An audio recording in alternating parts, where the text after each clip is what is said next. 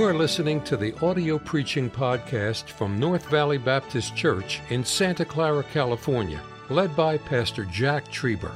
Though located in the heart of the Silicon Valley, you will hear fervent, old fashioned revival preaching from the pulpit of North Valley Baptist Church. It is our desire that you will be helped by this gospel message. Praise ye the Lord. Psalm 106. Praise ye the Lord. And then I want you to read this next phrase with me. I have it underlined in my Bible here. Praise ye the Lord. What's the next one? Say, ready, begin. Oh, give thanks unto the Lord. God tells us, I want you to give thanks to me. The psalmist reminds me. But the tragedy in this text, it's very obvious as you see all the theys, what they did wrong. Uh, they decided that we're not going to give thanks. We're going to gripe, we're going to complain. Look at verse number seven. Our fathers. And you know, it's amazing, fathers and mothers, how it begins in the home.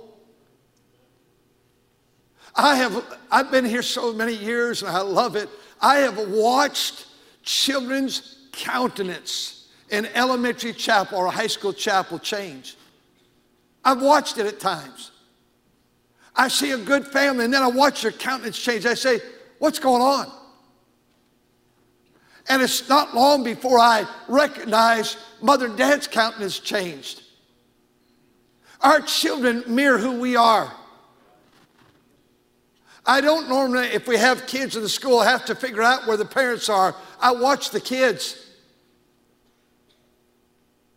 I don't have all the smarts that you people have and all the uh, computers. I don't even know how to use one.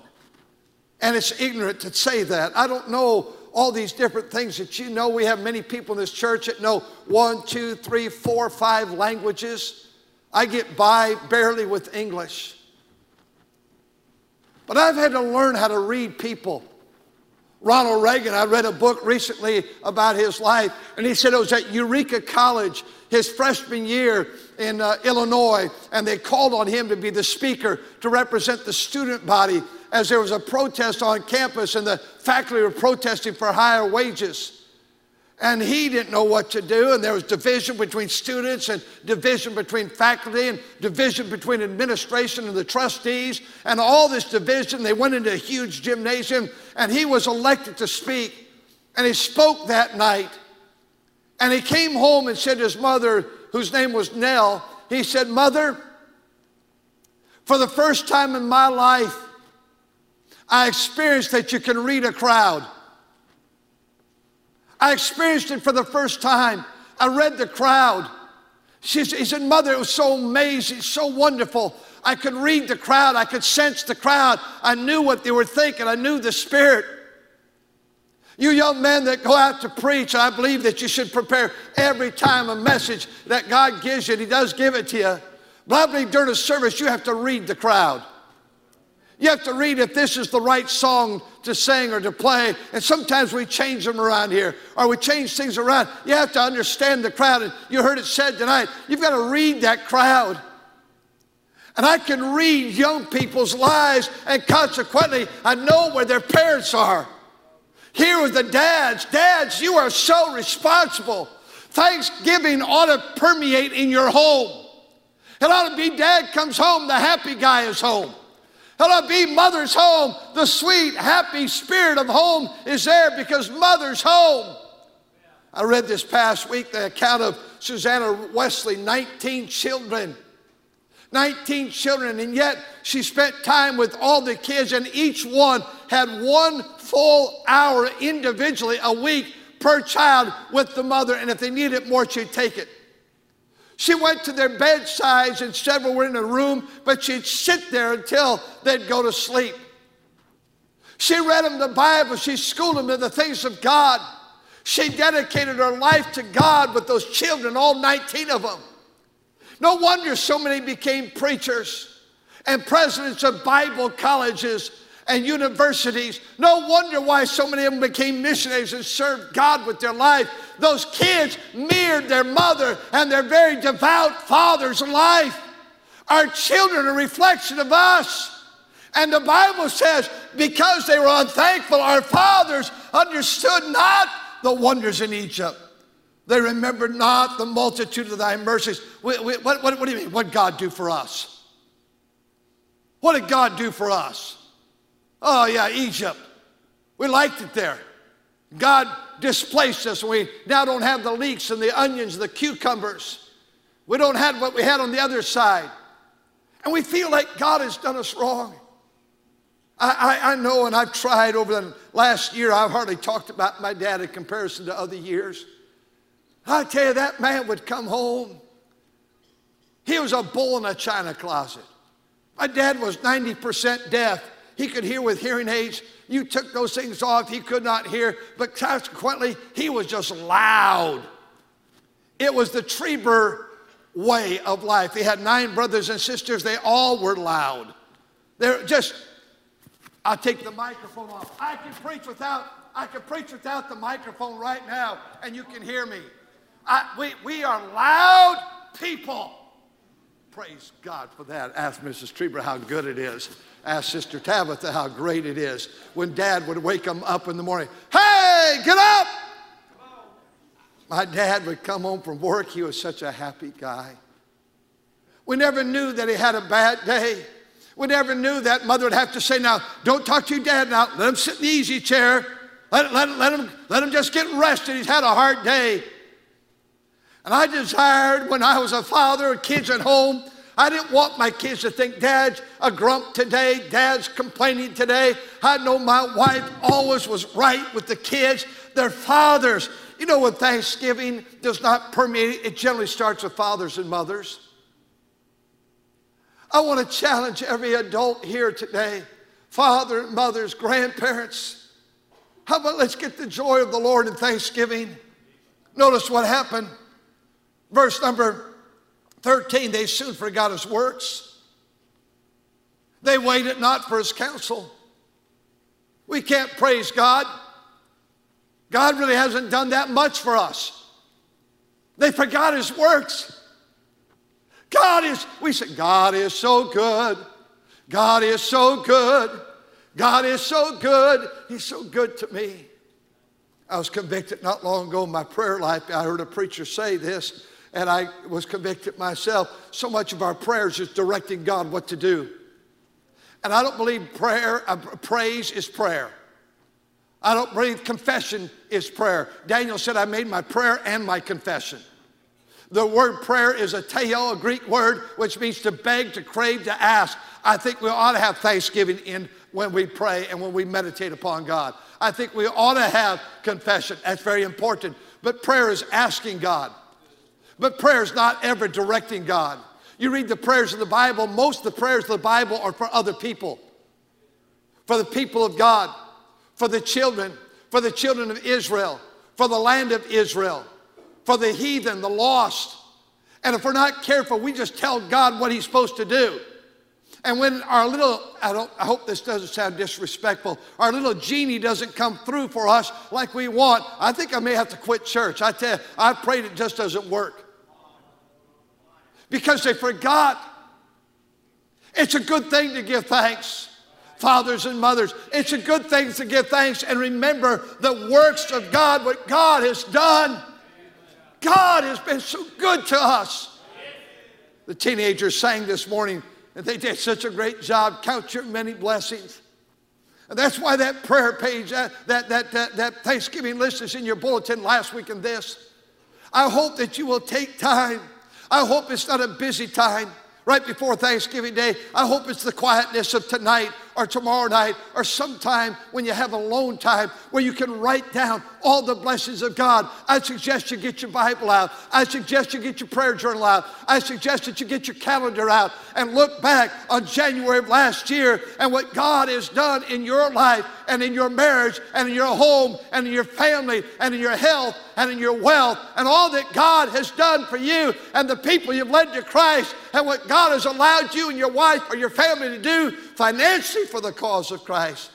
They forgot his works. Brother Tim and I, we have this thing, we haven't done in a few months.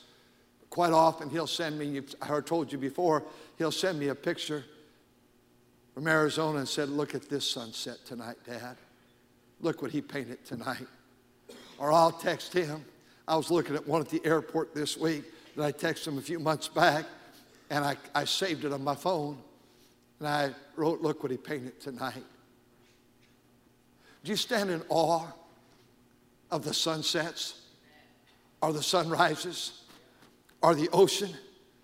I have some trees in my house and they've turned in the backyard yellow, and one is bright orange red right now. It is just beautiful. Have you driven the streets and seen these beautiful things? Are we all obsessed with just the immediate? Sports and personalities and TV and all that. They, they forgot his works. Verse 21 they forgot God, their Savior. What a wonderful Savior is Jesus, my Jesus. I think of my blessed Redeemer. I think of him all the day long. I sing, for I cannot be silent. His love is the theme of my soul. Have you thought about him? Have you thought about what he has done for you? When I, I can't believe in 1950, 1960, my parents let me go to elementary uh, junior camp. I went to Whispering Pines Camp. I still have the notebook in my office. And we learned a little course that week at camp. After all he's done for me, after all he's done for me, how could I do less than give him my best and live for him completely? After all he's done for me, I beg you, I beg you to write down what he's done for you this year. I don't know, maybe Maybe I'm strange and different than other people. But I've had the joy of staying home for the last couple of years more than traveling maybe once a month at the most. And I was at the airport in uh, Denver. I flew there that morning, flew back that night. And I had my phone out. I just kept looking at those pictures. I know she's not going to like this, my wife.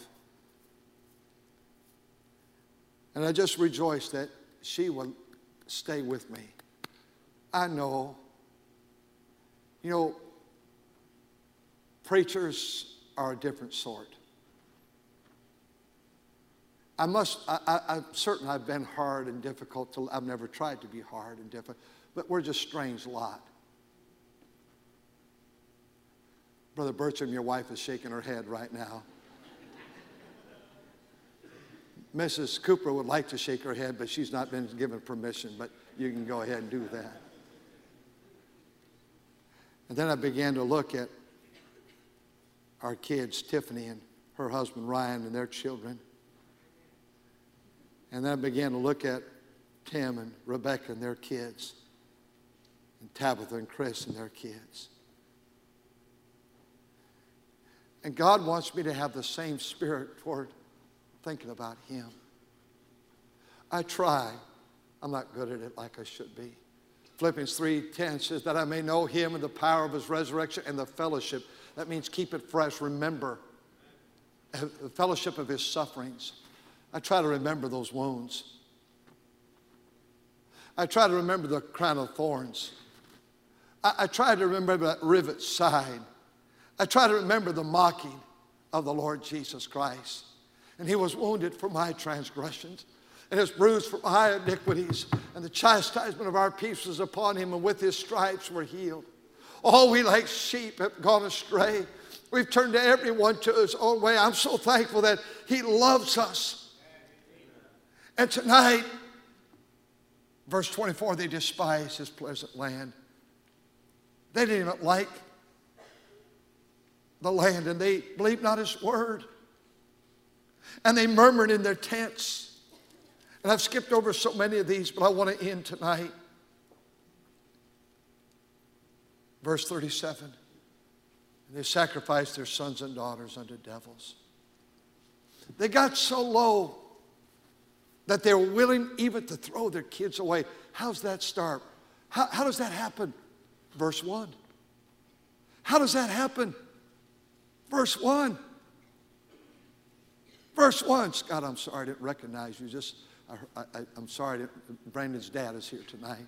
But verse 1 they forgot to thank God. This is not a day of entitlement.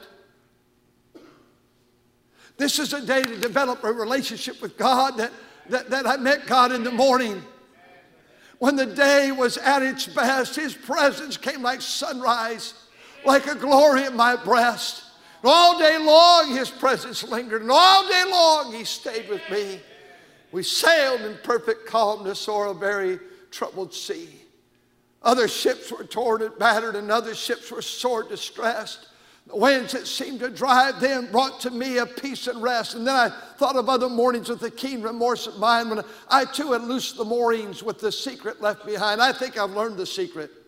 Learned by many a troubled way, you must meet him in the morning to walk with him through the day. I want to walk with the King. I want to know the King. I want to praise the King. I want to testify the King. I want to lift his name. I want people to know I know the King of Kings. God is such a good God. Stop the complaining. Stop the murmuring. Stop the building the calves as they did in this text. And God's word said this all angered him. But it began by stopping thanksgiving.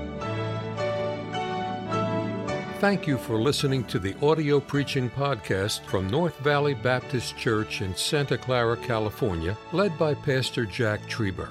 For more information about our ministry or to find out how to get in contact with us, visit our website at nvbc.org.